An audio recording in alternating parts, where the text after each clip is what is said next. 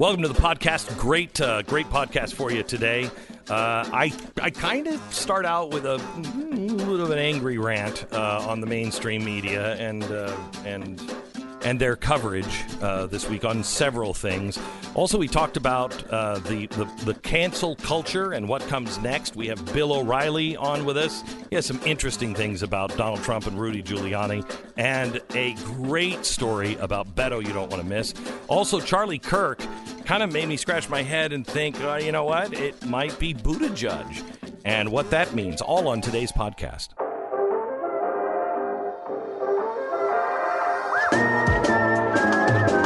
You're listening to the best of the Glenn Beck program.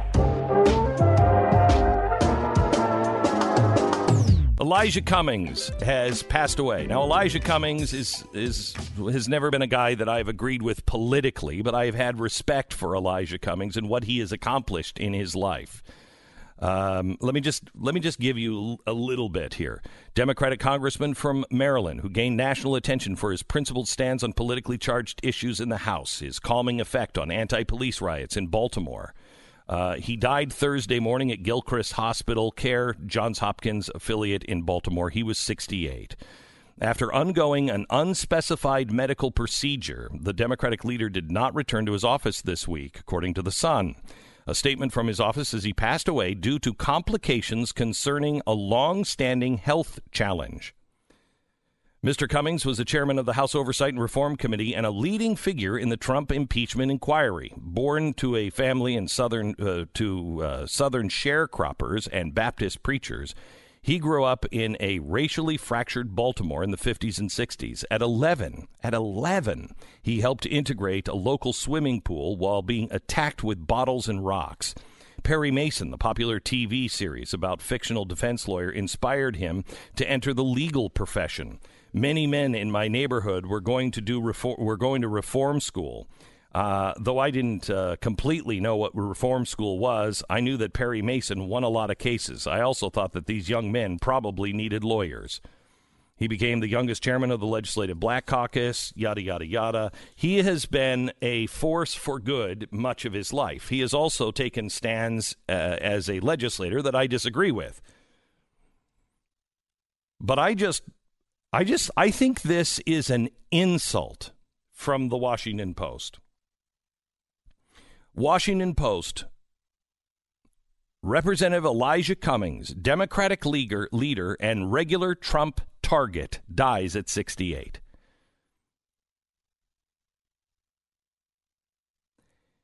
You know, I was a target of the president. He was a target of mine for a while.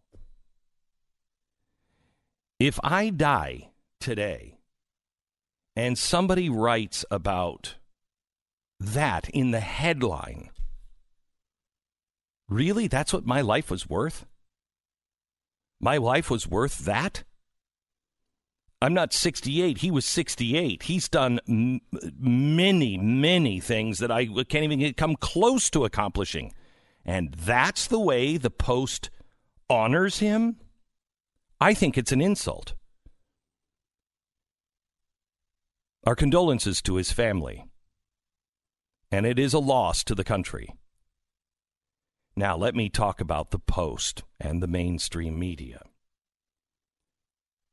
He was a regular Trump target? What do you mean by that? Are you saying the president was targeting him? Did the president kill him? It's an undisclosed problem. Was he shot by the president? Because I know we're not supposed to use the word target. Whoa, we learned our lesson, didn't we? Mainstream media. We don't ever use the word target as as as some way of saying, "Hey, we should look into this or we should focus our energies here or we're talking about this particular person." No, no. In the mainstream media, we all learned our lesson that targeting somebody only means killing them. Now, I hope, Washington Post, that you understand by using the words target that Trump targeted him. You are encouraging somebody out there to target him still. I hope they have security on the gravestone because somebody might just shoot it up, even though he's already dead, because you use the word target. Seems ridiculous, doesn't it? Washington Post. I am so tired. It's a waste of energy to talk about these people, to talk about their hypocrisy. I listened to the New York Times daily this morning. I blood was shooting out of my eye. I want you to know the only reason why I listen to it, the only reason why I read this crap is so you don't have to. I want to know what the other side is saying. I want to understand their argument. I want to understand where they're coming from, and they just can't see their own hypocrisy. Go ahead, call me a hypocrite on anything. Oh, Glenn Beck, he was against Donald Trump when he's when he was running. Now his business was falling apart, and so he. No, that wasn't it. I told you during the campaign. If the guy is doing these policies, I'll be the first to say it. I don't sign on for everything on Donald Trump. I think the guy is a really flawed human being. You'll notice Donald Trump doesn't retweet any of the anything that we've done. He's not even mentioned the chalkboard, which is a great help to him. You know why he doesn't? Because he doesn't trust me. I'm not in his pocket. Hmm. Isn't that a wonderful place to be? Yes. You know why the Washington Post doesn't like to do things? You know why why uh, Google is is changing the algorithm to keep things that I produce out of the mainstream because they don't trust me. They don't know if I'm an ally or an enemy. What a wonderful place to be. You know how you get there? You call balls and strikes.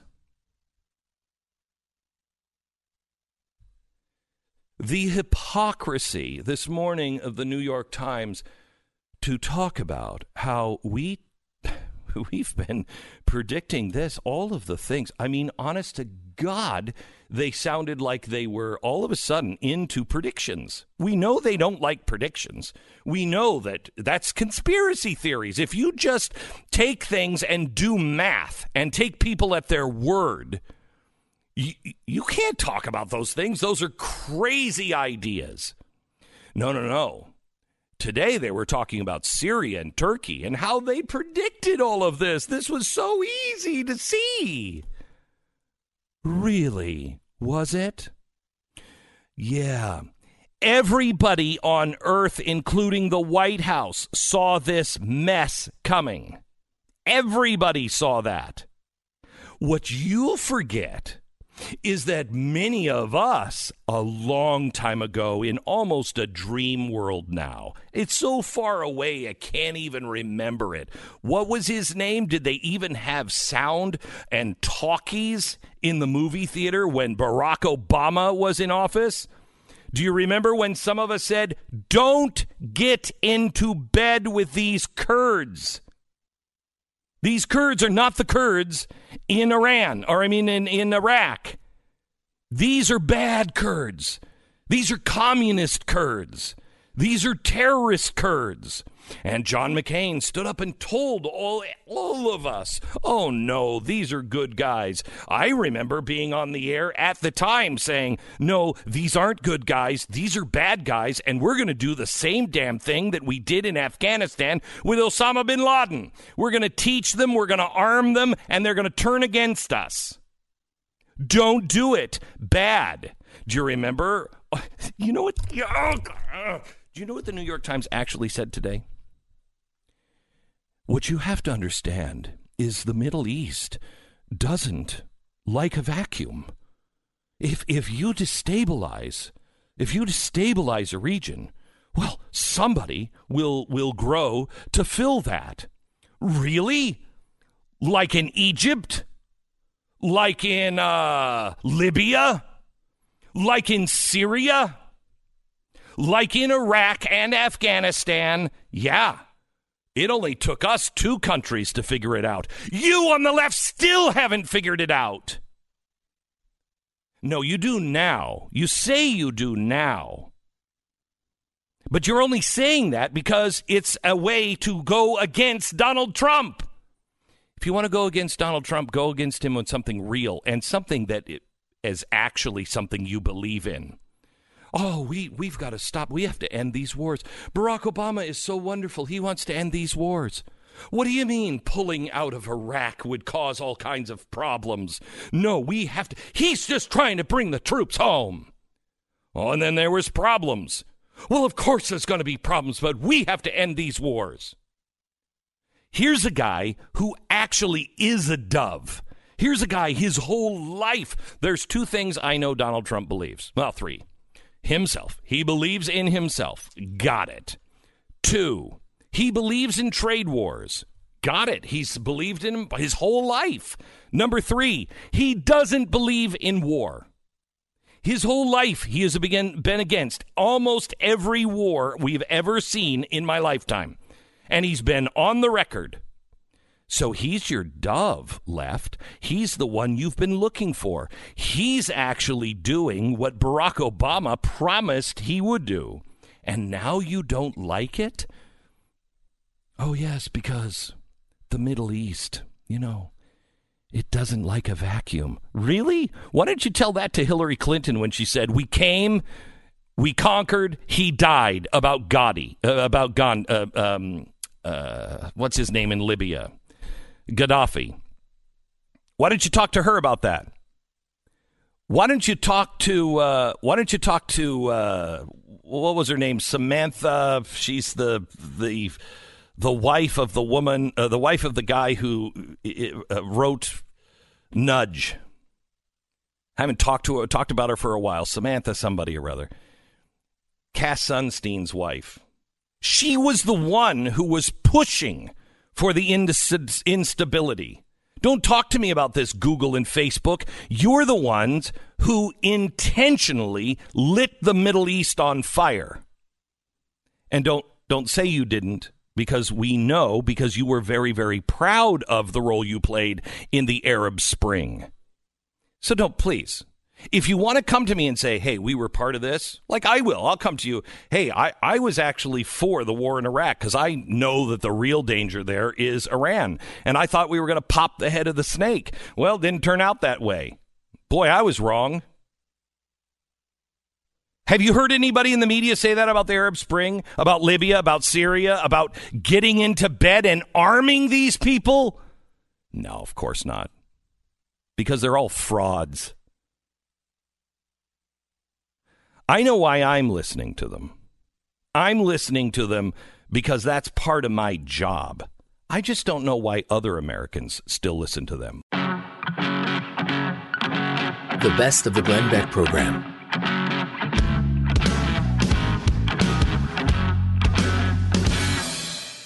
Hey, it's Glenn, and you're listening to the Glenn Beck program. If you like what you're hearing on this show, make sure you check out Pat Gray Unleashed. It's available wherever you download your favorite podcasts. On the turkey thing, can I just say this? We all knew this was coming. We knew this was coming. We knew one way or another what was happening with us joining forces with really bad people would come and bite us in the ass. Now it is biting us in the ass. Okay. We knew that for a decade. So we can sit here and argue about whose fault it is. I think it's Obama's fault and, and, and John McCain's fault for getting us there in the first place. Others are saying, well, it's Donald Trump's fault for getting us out. Okay, fine, whatever, whatever. Let them argue about it. May I suggest you just join me in doing something about it that matters? Let's just go save these people that are in harm's way. We have people on the ground right now. Let's uh, let them argue it out. There's it's, it's like kindergarten. Let's just do what we have to do and stop waiting around for the stupid government to do it. You want to save these people? We can do it. Just join us, NazareneFund.org.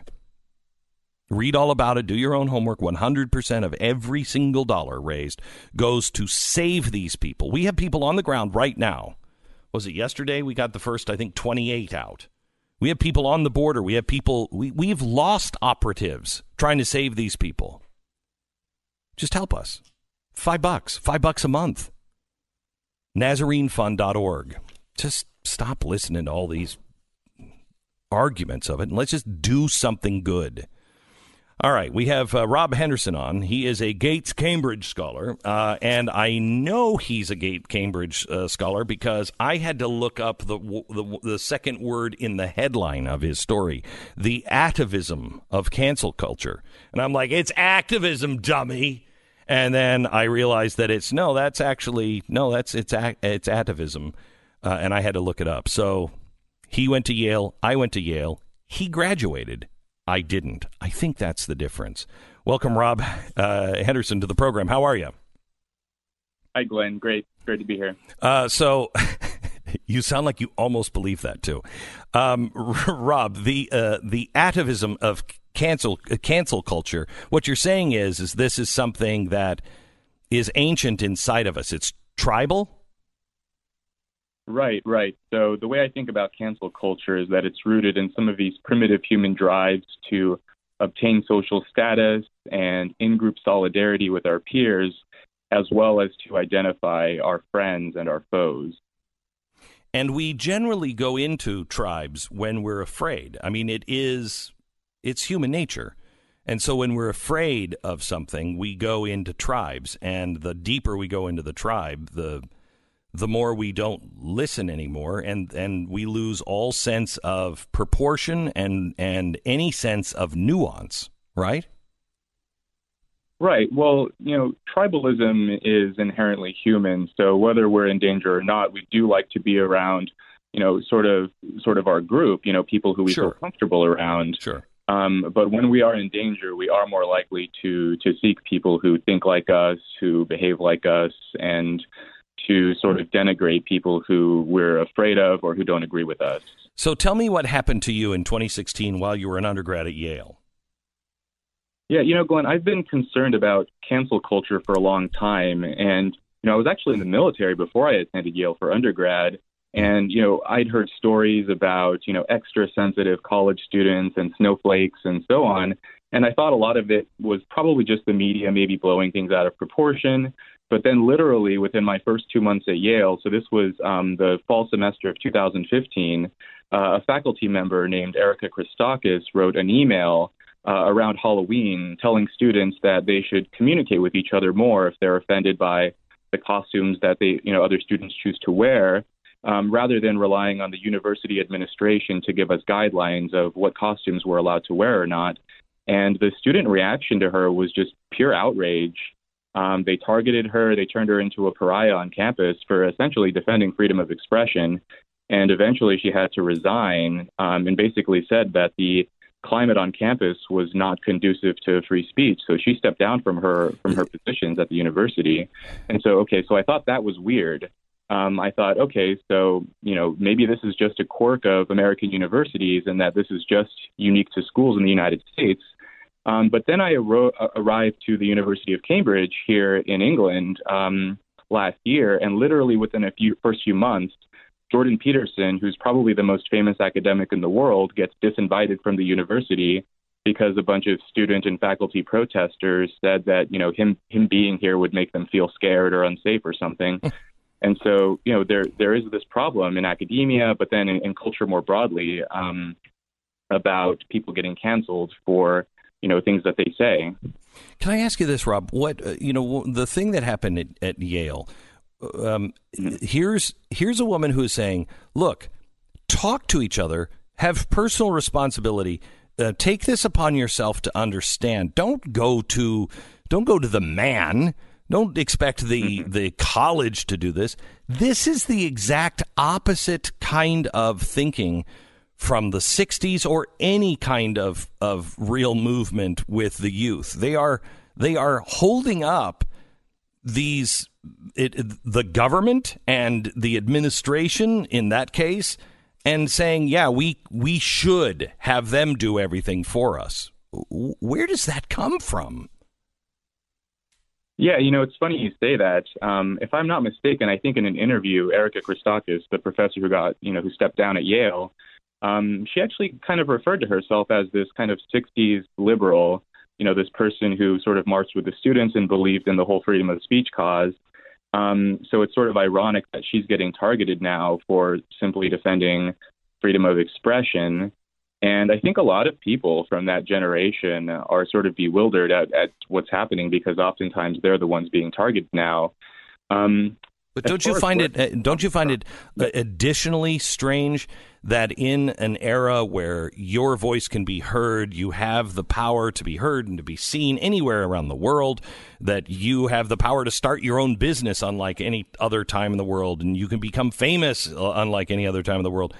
That that generation is going back to like a 1950s kind of structure. Well, I think what's happening here, Glenn, is that the ideology and power are afraid of free speech. So, you know, in, in the 50s and the 60s, there there was a sort of perhaps more conservative ideology that held power in the universities and in society, and the group that considered themselves the underdogs, maybe the, the sort of progressives at the time, were fighting for freedom of speech. Whereas today, those students who protested back then now have the power, and they're afraid of sort of uprisings of, of um, people who are challenging that. And so I'm not entirely sure that freedom of speech itself is, you know, this bedrock principle, but it's only used as a sort of uh, as, as a weapon against uh, the opposing ideology. Exactly right. So then, what happens, Robert? What do we? What is our future hold, and how do we get our arms around this? Because as you point out in your article, um, you know, wait until it's you. You could be next. You point out in the article that's not enough. That's theoretical to too many people. Even though we're seeing it happen in real time right now, it's still not enough. Right. I don't think that those words, you know, you could be next, which I see a lot on social media and in conversations about cancel culture, I don't think it actually registers for most people simply because the social rewards of, you know, getting into a mob and trying to cancel someone you know those rewards are too immediate and gratifying, and the dangers of cancel culture are pretty remote and abstract. I mean, it just isn't um, a sort of salient threat for a lot of people. So Kipling uh, wrote in his poem "The Gods of the Copybook Headings" um, that all these things will happen until terror and slaughter return. Uh, and what he was talking about was you're just going to go off the deep end, but it will take terror and slaughter to return to common sense. Uh, and we've seen this time and time again. Are we at that point to where the only thing that's going to stop this is just, I mean, people didn't understand it in the 1920s. Hey, you could be next. But by 1939, pretty much everybody was clear. You know, even those in Germany, pretty clear. Oh, wow, I could be next. Mm-hmm. Is, yeah, are we at that point to where that's the only thing that's going to stop this stuff? Is the world going into total madness? You know, I'm I'm a little bit more optimistic than that. Good. Um, I don't think that we're sort of you know, physically in danger, but I do think there's a lot of reputational danger at stake here. You know, people aren't necessarily fearing for their personal physical safety, despite what a lot, what a lot of like social justice activist warriors will try to tell you. You know, it's not physical safety; it's more a reputational safety. You know, any one of our reputations could be destroyed in the blink of an eye for something that that we might have said, you know, 10 years ago. You know, you, you see a lot of people digging up old tweets or old Facebook posts that you you might have written in like 2009 um, so I think it's more the reputational destruction that's the real risk here. Um, but I think that as we continue to talk more about this and bring these, you know, these issues to light, that people will slowly come to their senses. But in the meantime, I don't really see cancel culture going away. I think that it's going to get quite a bit worse before we start to see it get better. Mm. Uh, Rob, thank you so much, and really appreciate um, you uh, speaking out and and and risking your own reputation. I'm sure you've had pushback, have you not? Yeah, yeah. I mean, I've had a had a few critics here and there, but I just brushed them off. Yeah, good for you, Rob. Thank you so much, Rob Henderson. You can find him at Rob K Henderson. Uh, follow him on uh, Twitter. Thank you so much, Rob. Appreciate it. This is the best of the Glenn Beck program.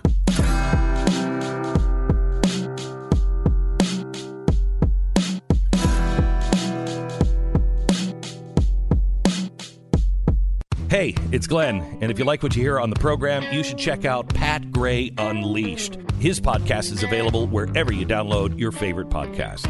Hi, it's Glenn. If you're a subscriber to the podcast, can you do us a favor and rate us on iTunes? If you're not a subscriber, become one today and listen on your own time. You can subscribe on iTunes. Thanks. Mr. Bill O'Reilly.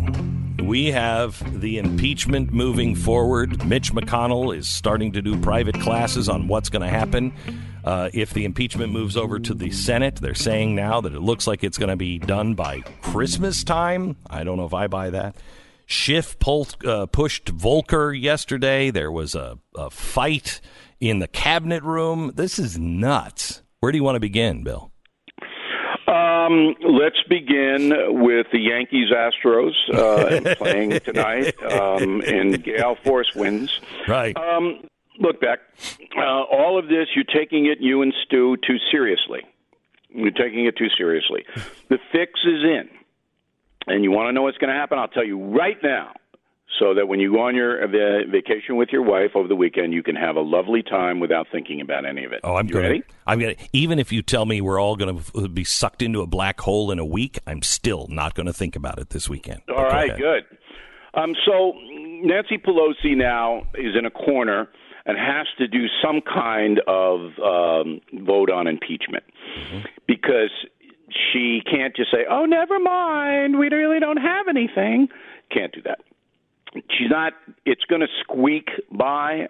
There'll be, I don't know, 20, 25 defections on the Democratic side, even though they'll be threatened by Ms. Pelosi with a cutoff of all their campaign funding. There, there will be. And then McConnell knows that when it comes in, there's nothing there. So he's already canvassed. I don't think there's going to be any Republican senators voting for conviction. Maybe the crazy woman up in Alaska, but Murkowski. Will they vote to hear it and do a trial? What they'll try to probably do is McConnell. He has all these arcane things that he learned from Martin Van Buren that we don't know anything about. You mean right? when when uh, when uh, McConnell was about forty? learning yeah, at the knee you of, know yeah. i mean um millard fillmore told him right. something and we have no idea what right. that is right so he'll he'll have some parliamentary stuff go well, you know really don't need the trial. Uh let's just take a vote. He'll do something like that. But why not i mean if there if there isn't anything there why not just go through the trial I don't think that the uh, the Senate wants to dignify it, and they and they know the media is going to use it every hour on the hour to try to damage Republicans. So they think they want to get it out of there.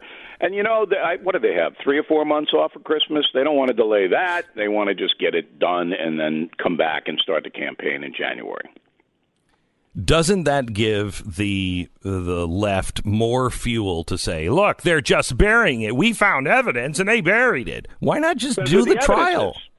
That's What? what the evidence is. You got you got to have something to show the American people. What do you got now? You got well, Rudy Giuliani may have gone over there and, and said something mean. Uh, okay.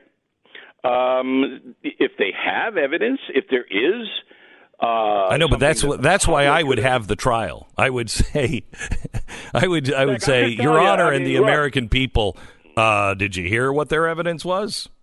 Uh, But you know how the media is going to spin it. You know they're not going to report accurately what happens at the trial.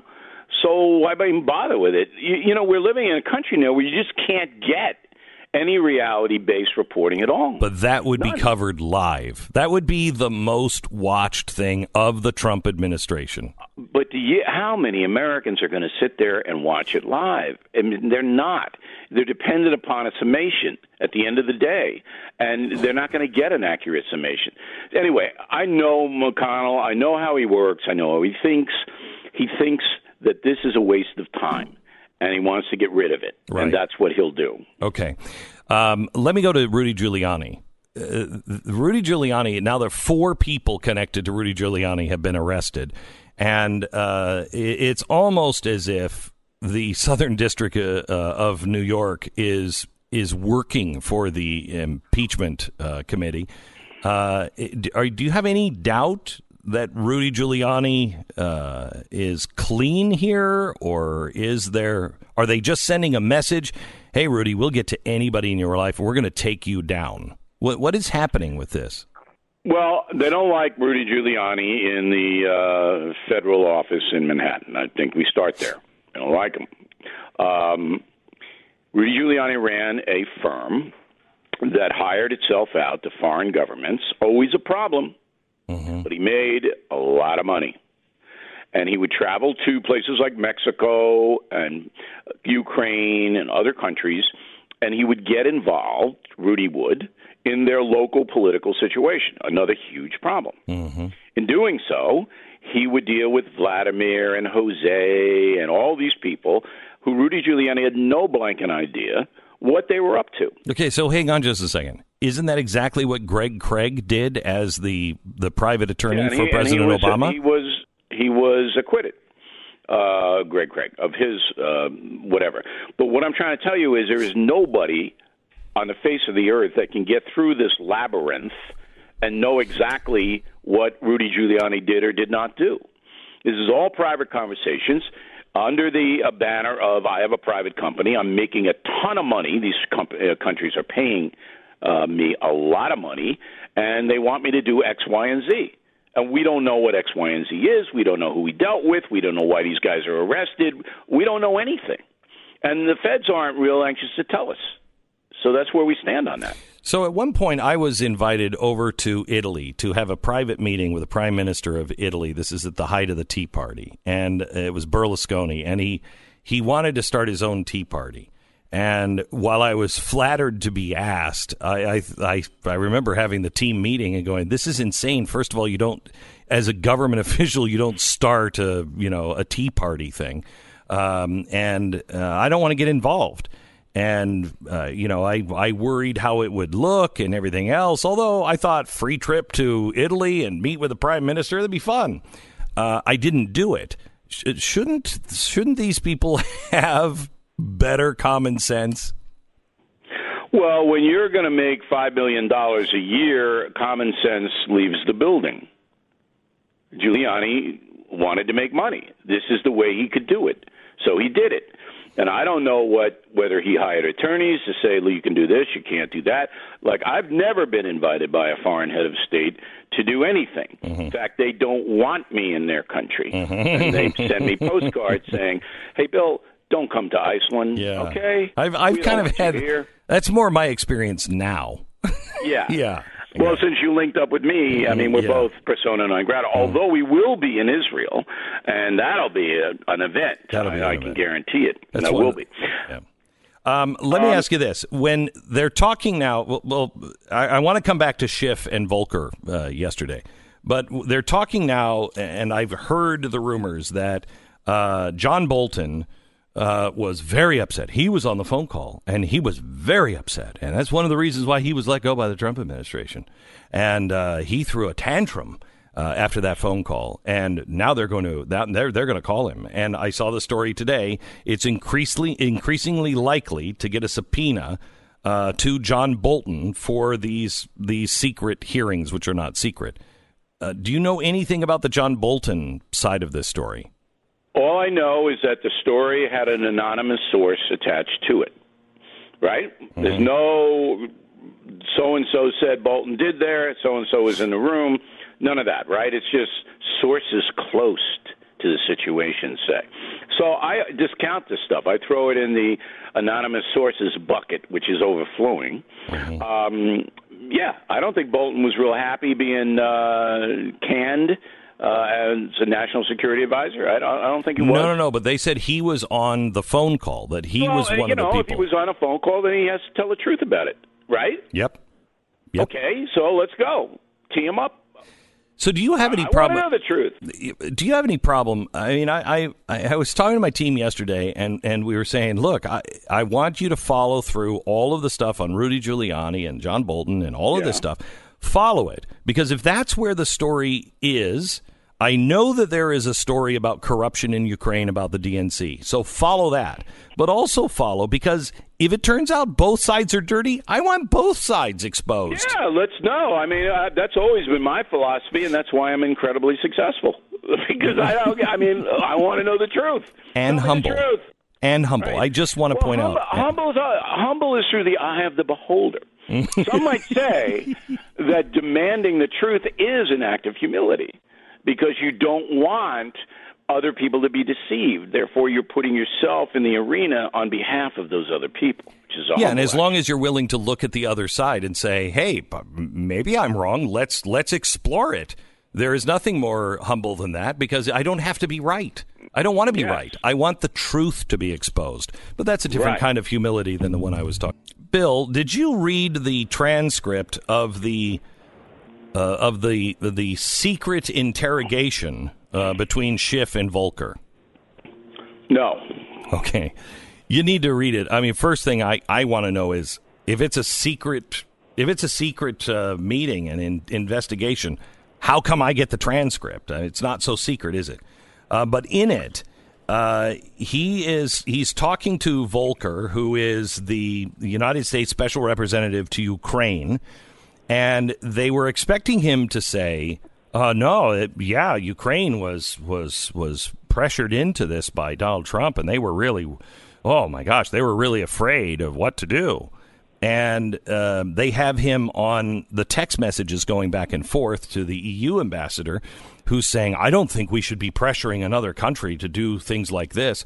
And he's responding the whole time, going, "No, that that's not what that's not what he was saying. That that that didn't happen. Nobody feels that except you, and that's not what's going on." Schiff got him and tried to force him to say that Trump was intimidating Ukraine, and he wouldn't fold. Well, if that's the transcript, I think it should go right to the House Ethics Committee. And, you know, this guy Schiff's in trouble, by the way. Um, his public opinion, uh, public profile, I mean, it, there's nobody that doesn't hate Trump who likes him and, and trusts him. Nobody. So I think he's destroyed his career, his credibility, and um, if indeed he tried to, you know, browbeat a witness, um, the ethics committee should get that. Uh, let me go to uh, the weird meeting in the cabinet room yesterday uh, between Donald Trump and Nancy Pelosi uh, and Chuck Schumer. All the, the cabinet room was full. The president was sitting there. They Right. started accusing the president of just you know being a heartless murderer and killing all these people, the the uh, defenseless Kurds. He says, according to uh, the president, he said. Well, you know, um, these are communists. These guys are all communists, and maybe you guys don't mind that so much. Uh, Nancy Pelosi, the pictures show, stood up and started pointing her finger and yelling at the president. They leave, storm out of the uh, the cabinet room, and then uh, hold a press conference. Her and Chuck Schumer, where she says we have to have prayer for Trump's health because he had a very serious meltdown. What do you, what do you think happened here? Well, let me ask you: Is Stu still there? Is he? Or you slap him, wake him up? I'm, Is he uh, there? b- b- well, hello. Yes. What? Hi, Bill. Okay, testing. Um, let me ask you two a question.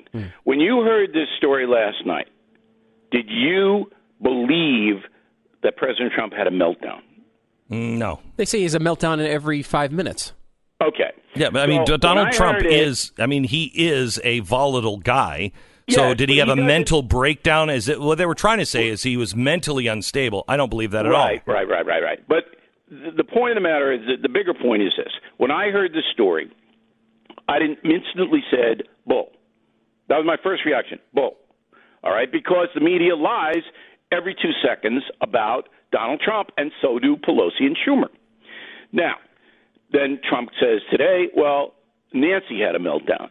And I say, well, the Secret Service guys had a meltdown, and the guy cutting the lawn had a mel- everybody melted down.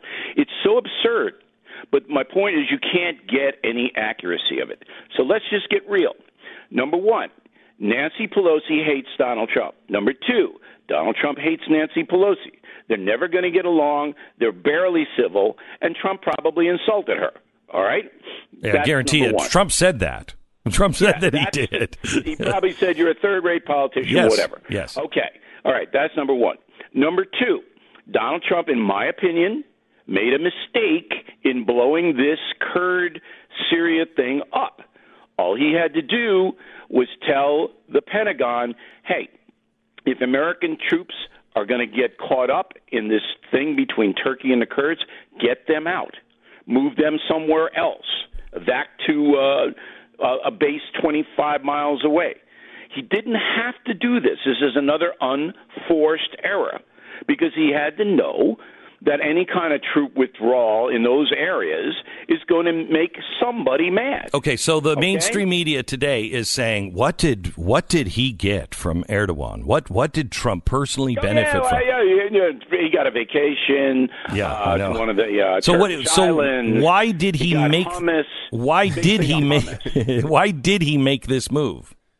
In your opinion? because he doesn't want any American forces on the ground in the Middle East. But he at He the same want it. But he at the same time increased forces. Uh, Saudi Arabia, two thousand Yeah. extra troops there. Well, he had he had he has to do some of that for economic reasons primarily, and for the fight against Iran. He doesn't. He campaigned quite clearly, and this is in the United States of Trump. He he campaigned quite clearly, and we're tired of fighting everybody else's battles. You know that. We're tired of this. Uh, we want NATO to pay its own way. We want other people to help us out. We got to get out of there. That's why he did it. But the timing was terrible. You know, you got to calm it down, Mr. President. Let's calm it down. He has such an opportunity, and I hope we talk about this in our last segment with these crazy Democrats. I mean, these people are insane. What an opportunity he has. And and yet he gets caught up in the weeds of the Kurds versus the Turks. I mean, it just doesn't make any sense to me.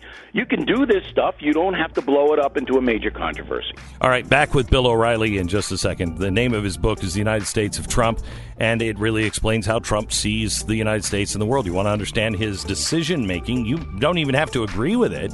But if you want to understand his decision making, you should read this book by Bill O'Reilly. It's available every day. This is the best of the Glenn Beck program.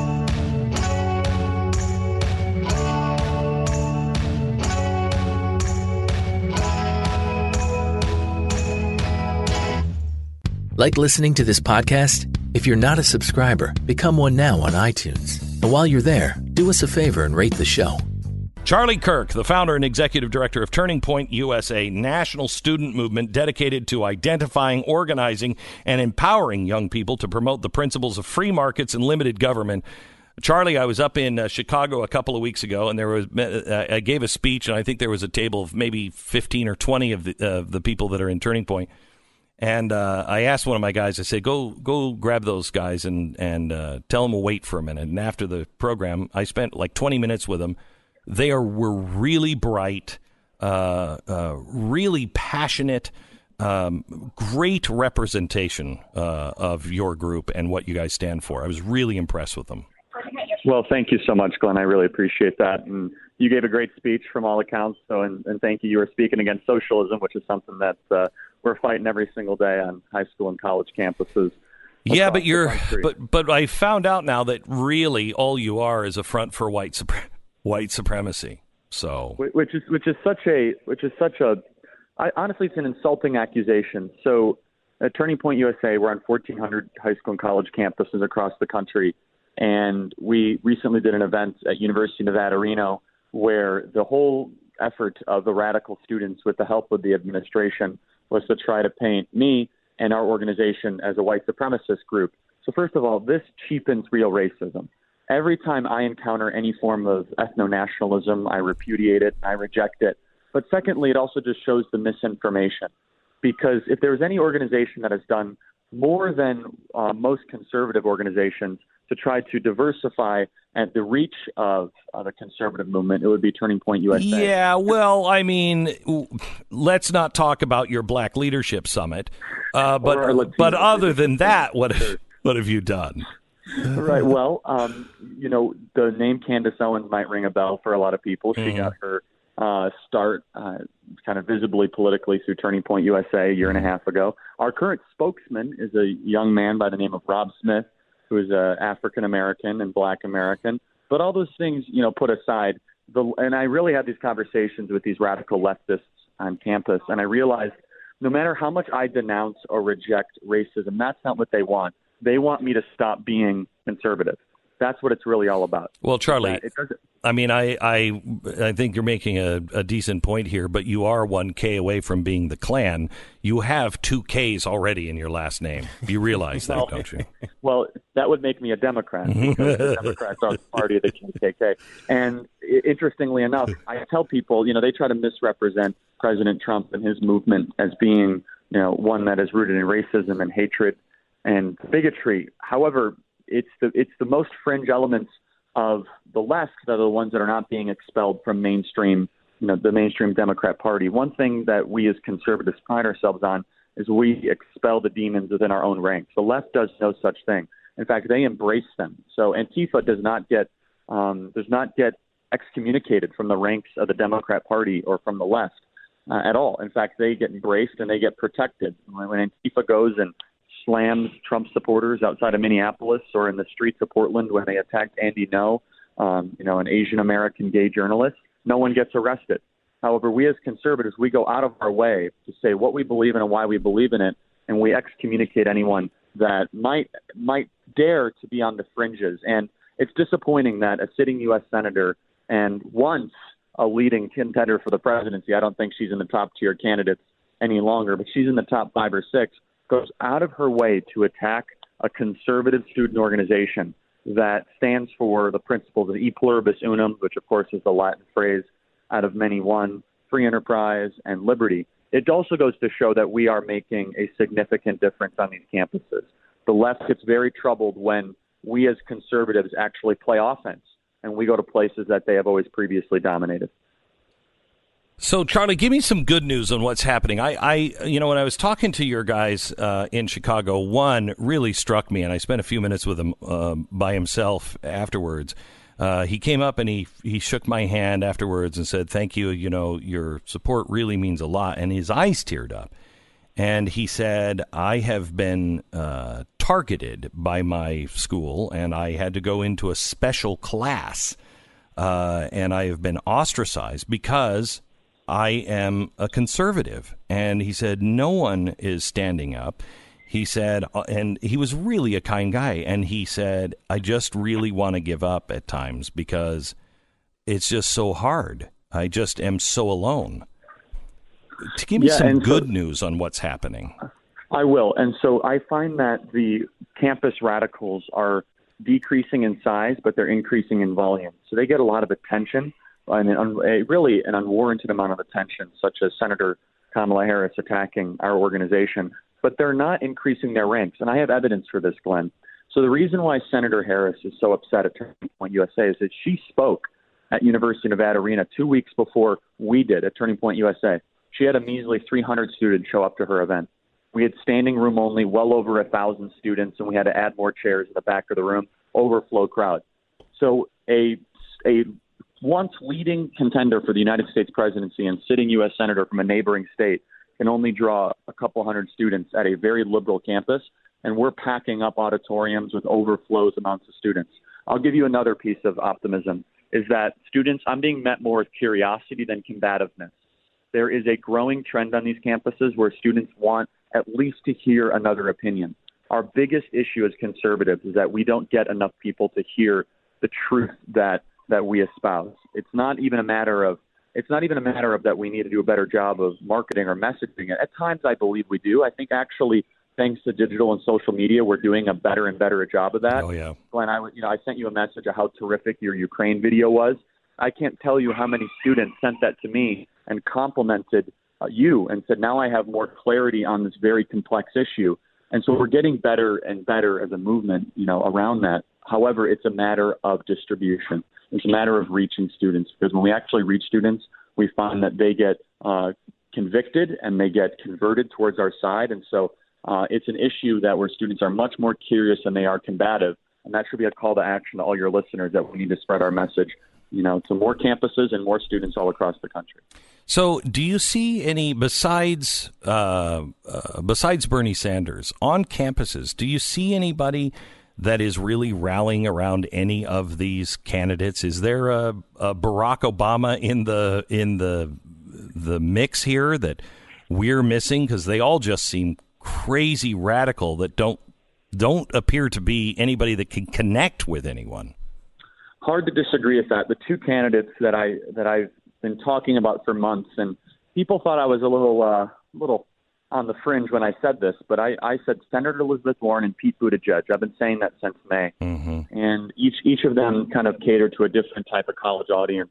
And Senator Warren, she's a college professor. You know, she she is the Woodrow Wilson of this generation, uh, who is of course a former Big college president time. at Princeton University, and she she wants to become the philosopher king of America. I'm sorry, philosopher queen of America. And I even wrote a piece about this where she she believes that if you give her enough power, she can fix society's ills. Just another committee, just another bureaucracy, just another pe- couple pieces of legislation that erode freedom and liberty. Charlie, how old are you? How, how old are you? Just Um, I just turned 26. I want to thank you so much for knowing who Woodrow Wilson is. Thank you, thank you, I, thank lear- you. I learned I learned about him from you and your great books when I was Crazy. my teenage years. Yeah. Um, and then finally, of course, Pete Buttigieg, who is a little bit more of the the students that think that America's too divided. Pete Buttigieg is a much more effective Alinskyite than Senator Warren. Pete Buttigieg pretends to be something that he isn't. You notice that he takes a stand against massive gun confiscation or attacking people's uh, religious liberties. He is exactly the same philosophically as Senator Elizabeth Warren. He just pretends to be someone he isn't a lot better because he's had to in the Rust Belt of the country. And I say that Senator Elizabeth Warren is very popular in the coffee room, uh, the coffee club in Harvard, or the wine club in Beverly Hills, or the or the whiskey bar in Washington D.C. But you have to be able to resonate at the deep, you know, the deep fryer, the deep chicken fryer in Des Moines. And I don't know if Senator Warren can do that as well as someone such as you know a Midwestern candidate as Pete Buttigieg. However, I think there is limitations on his mm-hmm. appeal with older audiences. So those are the two candidates that have a lot of appeal on campuses. Senator Sanders has far less grassroots support this time around than he did last time. Um, and I and I do tell people though that if Senator Warren um, it does become the nominee, do not discount her at face value.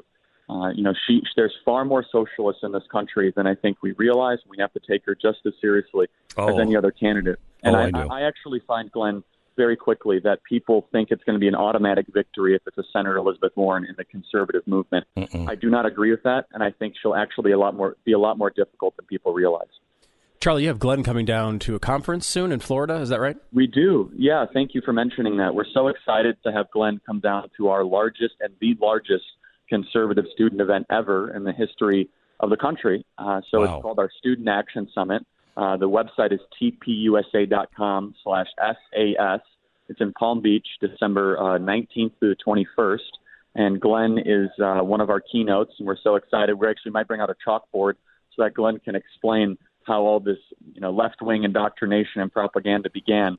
But these are the frontline student activists. These are the high school and college kids that are taking a beating every day. And you heard it firsthand, Glenn, of our grassroots warriors Yeah. in um, in Chicago. I have a- I have a barn burner for you. I have a barn burner for you that uh, I think will will really uh, empower a lot of people that are that are coming. And, and Charlie, I think uh, you know, listening to Glenn say the the term barn burner makes me wonder: Have you ever had anyone as old as Glenn at one of these conferences? Are you concerned that they might not even? Well, no, Thank you. Well, so we, we it's, Glenn is young in spirit, right? wow, I'm starting to be talked about like this now. Holy cow! All right, Charlie, thank you so much, uh, so much and for thank you for what you guys are doing. And uh, hats off, to, sincerely. I, I was kind of alone for a long time, saying, "Don't disregard the millennials. There, there are a lot of millennials that are not like the ones that are getting these bad names." And you are showing them and and I I love watching your videos because I see these giant crowds uh, that you are talking to and and and people that that your organization is talking to and you're reaching people and that is critical if we're going to keep a republic. Thank you so much, Charlie. Thank you, Glenn. The Blaze Radio Network. On demand.